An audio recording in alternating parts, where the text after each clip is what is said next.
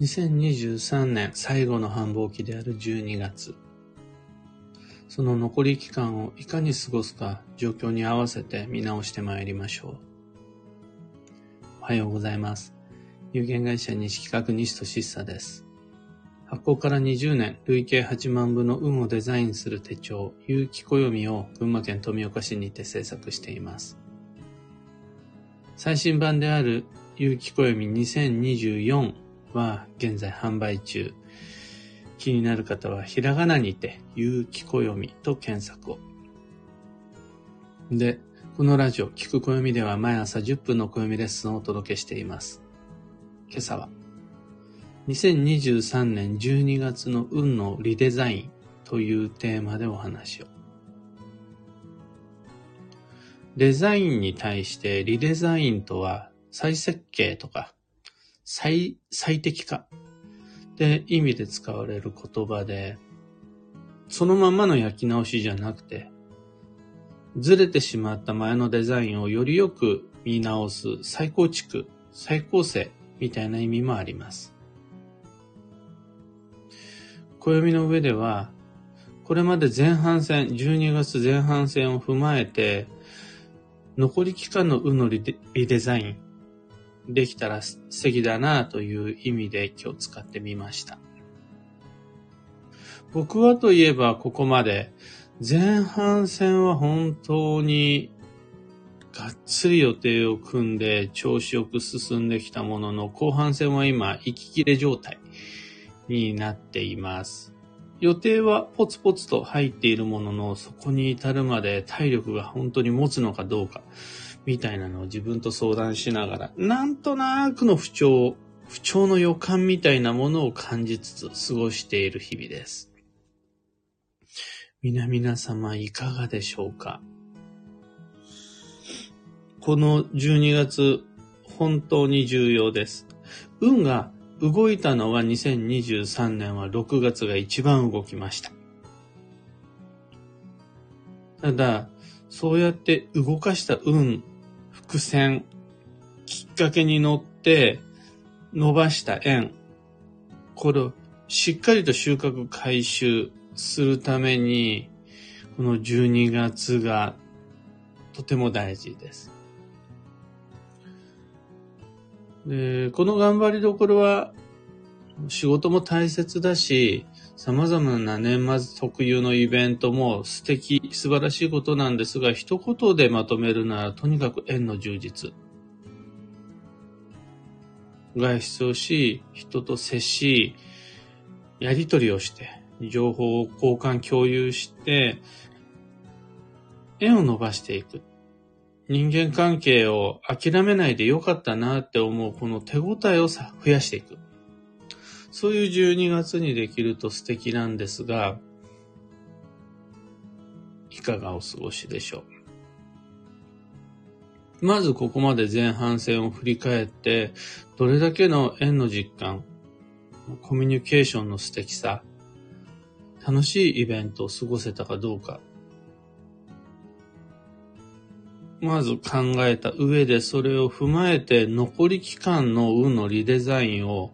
3つのパターンに分けて考えてみましょう。1つ目が、あの、上半、上半期じゃないな、前半戦、12月前半戦を過ごしてみて、あんまり頑張れなかった。まあ、それ、それなりに12月っぽく過ごしてはいるものの、特にまあ手応えもない。縁の充実も感じないという方。その12月最後の繁忙期、運が動くよって言ってる割には特に忙しくならないし、なんならいつも以上にのんびり過ごしていますという方。そういう方は残り期間で連絡を増やした方がいいですね。100の連絡とそのリアクションへの返信対応。これを意識して今日は、今日からもう一回仕切り直せると素敵です。連絡の数だけ運が動くと思います。やっぱり10や20のいつも通りの連絡。あとは、先月、先々月と比べて、1.5倍程度増えた連絡だと足りないですね。例えば僕で言うならば、この12月に向けていろいろとイベントを組んできたおかげで、普段だったら連絡を取らないような人とも連絡を取ったし、また、その頻度もすごい増えました。僕は100の連絡じゃ足らないですね。200や300の連絡を重ねて今に至ります。おかげさまで、例えばじゃあそのイベント当日ってそんなに人と連絡取らないんですよ。イベントを迎える日々、えー、その前々日とか、前日とか、そこに至る日々の中で、いろいろな人とのやりとりを通して、おお、運が動いてんなっていう実感を得ました。当然そのイベントの日も楽しかったり、いろいろと絵が繋がっていったりして面白かったんですが、大事なのは、そこに至るまでの日々です。で、あの、実際ね、100連絡を出すと、返ってくる返事なんて10とかそれぐらいなんですよ。でも、10の返信を手に入れるためには100の連絡が必要っていう意味でもあるので。で、100の返信が欲しいんだったら、1000、2000の連絡をすればいいだけの話なんで、もしもその時に、なんかね、かしこまった手紙やメールを出そうみたいな大げさな考えはやめた方がいいです。突然のご連絡失礼いたします。有限会社西企画西俊久です。みたいなそういう書き出しで始まるような連絡じゃなくって、うん、そうですね。昨日の M ステ見た？みたいな感じでもいいですし、今年もありがとうね、来年もよろしくでもいいですし、新年早々、巻き釜ピザ食べに行かないでもいいですし、何でもいいんですよ。もうちょっとね、カジュアルな感覚で良いので、友人、知人、家族、取引先、同級生、などなどにより多くの連絡をするのが基地です。そのためのきっかけとして、例えば年年賀状とか、年始のご挨拶とかっていうのを使っていくのも OK です。今僕たちは暮れの元気なご挨拶と、あとはお正月以降の明けおめ、などなど、連絡をしても不思議じゃない雰囲気があるんで、今そこで運動かせるんで、いまいち繁忙の手応えないわとか言ってる暇があったら、一本でも多くの連絡を入れて基地です。次に、運は確かに動いてると。去年もそうだったんだけど、ちゃんと師走を過ごせてます。それは素晴らしいことなんですが、たださすがにちょっと疲れが溜まってきたね、なんていう、どちらかといえば僕よりのストーリーを歩んでいる方。仕事も頑張れてると。交際も頑張れてるし、明日はクリスマスもある。でもさすがにね、ちょっとね、息切れが出てきたかなみたいな方は、とにかく2024年1月5日、最後の最後までを駆け抜けることができるように、ちゃんとラストスパートができるような優先したペース配分が必要になります。体力を温存するとか、あとはなるべくサボるようにしましょうっていうよりは、ちゃんと体調管理をして最後まで駆け抜けられるような、そういう自分を作っていくのがいいですよっていうところでお勧めしたいのは2つだけ。温活と睡眠です。明日以降も待っているハードなスケジュールがあるとして、とにかくあったかく過ごすこと。そして、日中はアクティブに過ごしたとしても、睡眠をしっかりとること。この二つで最後までなんとかいけるはずなんで。あ、運は動いたけどもう疲れちゃってね、という方は、温活と睡眠です。これで1月5日までその調子でいきましょう。最後のパターンがここまで比較的順調。余力も残ってるし、まだまだこれから続くイベント予定も楽しみという方、その余力、もしもあるならば、残り期間の運のリデザインとして一番お勧めしたいのが元日です。1月1日のスケジュールをさらに充実させられるように予定、目標、課題を増やしていく。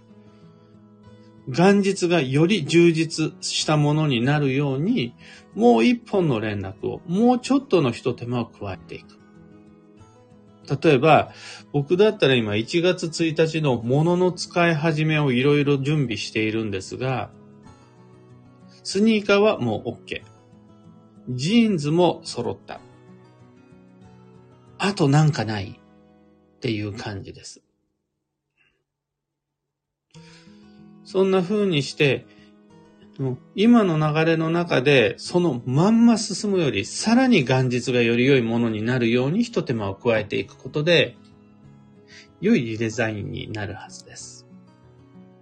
いずれにしても言えるのが、とにかく指を加えてぼーっとこのままマイペースで過ごそうじゃなくて、もう僕たちにはもう今現在、昨日までを過ごしたっていう繁忙の12月の判断材料があるんだから、これを踏まえて、さて、残り期間をどういうふうによりよく繁忙の流れに乗っていくのか、を考えられると、それで今年はもう締めです。1月は穏やかにのんびり、そこまで暦にこだわらず、その成り行き優先で過ごすためには、やっぱりこの12月、きっちり手を加えて、最後の充実を目指して参りましょう。今朝のお話はそんなところです。三つ告知にお付き合いください。まず、開運ドリルワークショップ2024にご参加の皆様。もうすでに19の課題を終えて、残すは20番目の課題、フォローアップ講座です。2023年12月24日、日曜日、早朝6時から行います。あさって、あさっての朝ですね。ご都合いかがでしょうかそちらリアルタイムでのご質問も受けたまわります。また、僕の方から、この部分もうちょっと詰めてみてとか、この部分話したか、足りなかったからちょっと聞いてみたいな感じでのご提案もあります。まあ、朝、余裕があるならば、1時間くらいは一緒に暦と向き合って、2024年の行動計画、人生設計をしていきましょう。そこから初めての参加という方も大歓迎です。開運ドリルへのご参加まだまだ募集中です。お待ちしています。次に、東京鑑定会に関して、12月27日の会はおかげさまで満席となったんですが、新春最初の鑑定会、1月17日開催します。場所は青山外苑前駅から徒歩2分のシェアサロンでやります。もう午前午後ともにポツポツとご予約いただき始めているので、1月17日、まだまだ来年度の運をデザインするのに間に合うんで、作戦会議一緒にしましょう。最後、三つ目のお知らせが、新春暦読みに関してです。直接みんなに会ってお話をできる機会が2024年1月27日土曜日、群馬県桐生市のビキニ桐生文化会館小ホールで新春暦読みという無料のイベントやります。前半が僕の担当で暦の読み解き方、暦の取説。で、後半が、弊社会長、西金也が担当で2024年の運勢と注意事項をご紹介します。こちら無料なんですが、事前の予約が必要となります。それ、それ、参加できないよっていう方もいっぱいいると思うんです。例えば県外や、もしくはお仕事中の方、さらには国外の方で、暦使ってるという方も、えっ、ー、と、北はフランス、カナダから南はオーストラリアまでいろんなところに暦が行っているので、そう、私は参加できないという方。でも、2024年の運勢と注意事項は、講座を受けたいという方のこともちろん忘れてないです。あの、YouTube ライブで同じ内容の配信を行います。それが2024年1月13日の14時からです。もちろんアーカイブも残します。の YouTube での新春暦読みの詳細は、有機暦の164ページをご確認ください。ちなみに、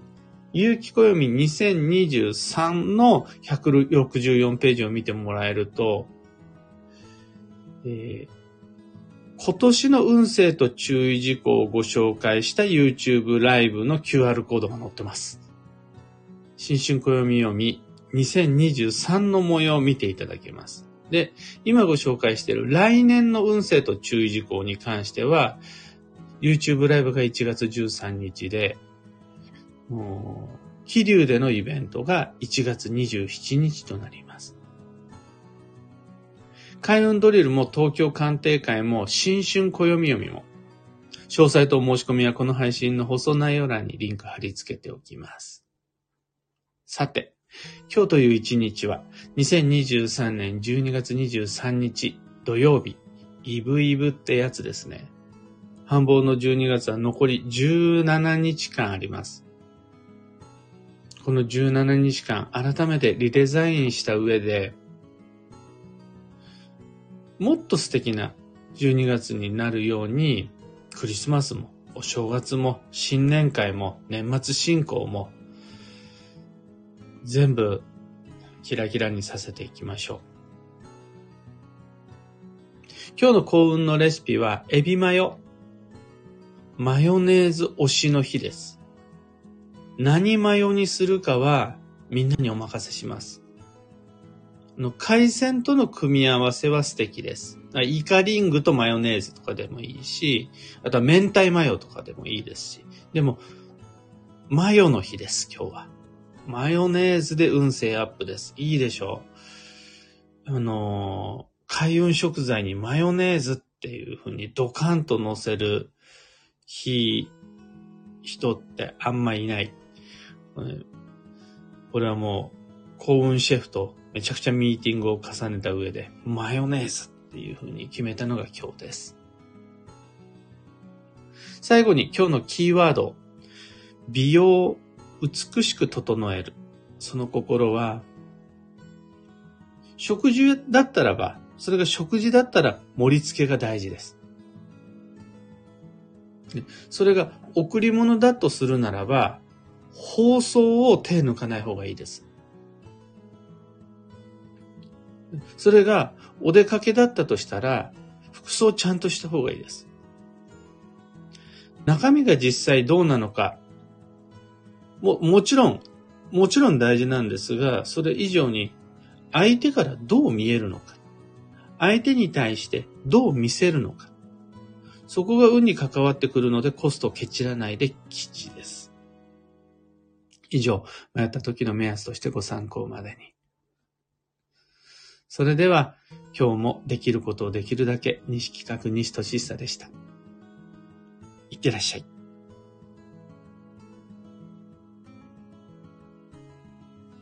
かよさん、おはようございます。小川智美さん、おはようございます。たかさん、おはようございます。キュアナさん、おはようございます。マイクさん、おはようございます。クーさん、おはようございます。マーチさん、おはようございます。今日のみんなの空模様は、全部晴れ、みんな晴れ、素敵な晴れ。いや、素敵。馬県と富岡市も綺麗に晴れています。明日のクリスマスの準備をするのにはもってこいの日です。本当にここの12月の、12月ならではのイベント、いつもの年中行事のようなイベントは、運を動かし、絵を伸ばすのにめちゃくちゃいいチャンスなので、ちょっとね、気合い入れていきましょうよ。僕はもう最近お気に入りのツール、クラッカー、ちゃんと、ちゃんと導入しました。もうオンラインサロンの忘年会でもクラッカーのお世話になったんですが、あの、みんなはね、えちょっと、音でびっくりしちゃったりとか、あとはね、中には、あの、火薬の匂いがしっかりするっていう部分で驚いていた方もいらっしゃいますが、僕はもうあの、パンってクラッカーをみんなで鳴らした時の風景がね、忘れられないぐらい楽しくて。クリスマスでもクラッカーかまそうと思ってます。100均でいろんな種類のが売ってるんで、飛び出すやつもあれば、操縦が楽な飛び出さないやつもあるし、飛び出すやつもバラバラにならないように操縦が楽な仕様になってたりするんで、それがね、100均で、1袋3つから5つぐらい入ってる。だからもう10個も買えば慣れしたい放題ですよ。あの、おすすめです、クラッカー。あの、大掃除の後の、会社の仕事納めの打ち上げとかでもおすすめです。えーと、何の話をしてたんだ？あ、そうさ、そうだ、そう今日の空模様の話をしてたんだ。あきさん、かんぽう花子さん、ひれみんさん、ゆうさん、ななさん、あかねさん、ジャズさん、オペラさん、おはようございます。小川智美さん、先日ツイッターでつぶやいたのですが、なんかここ最近急にって感じで、遠く、薄く、細くなっていたご縁が近く、濃く、太くなってきた感じがします。ちょっと喉と鼻の調子がいまいちになってきたので、繁忙の12月駆け抜けられるように体力温存していこうと思います。だから、それ僕よりですね。今日ご紹介したリデリデザインで言うならば2番目のやつだ。ここまで手応えがあるのはいいとして、やっぱりね、ただで繋がる縁とか、ケチって育つ人脈とかなくて、それだけ運が縁が動いたっていうことは、それ相応のコストをしっかり割いてるはずなんですよね。無自覚でも。お金だけの話じゃなくて、時間や労力、運を使ってるはずなんです。そうすると、最も心配なのは、ちゃんと1月5日までを駆け抜けることができるかどうか。で、そのために、じゃあ1月5日までのスケジュールを全部キャンセルしちゃおうよじゃなくて、一つ一つの縁を、まあ、手抜いていこうよじゃなくて、温活と睡眠。この二つで何とか乗り越えていければそれが素敵です。ココさん、私も近く濃く太くなってきた感じがしています、とのこと。なんかもうみんな最高の12月をお過ごしですね。もしもココさん、そこでさらに余力があるということならば、まだ全然間に合うんで、1月1日のリデザイン。そこがもっと充実するように。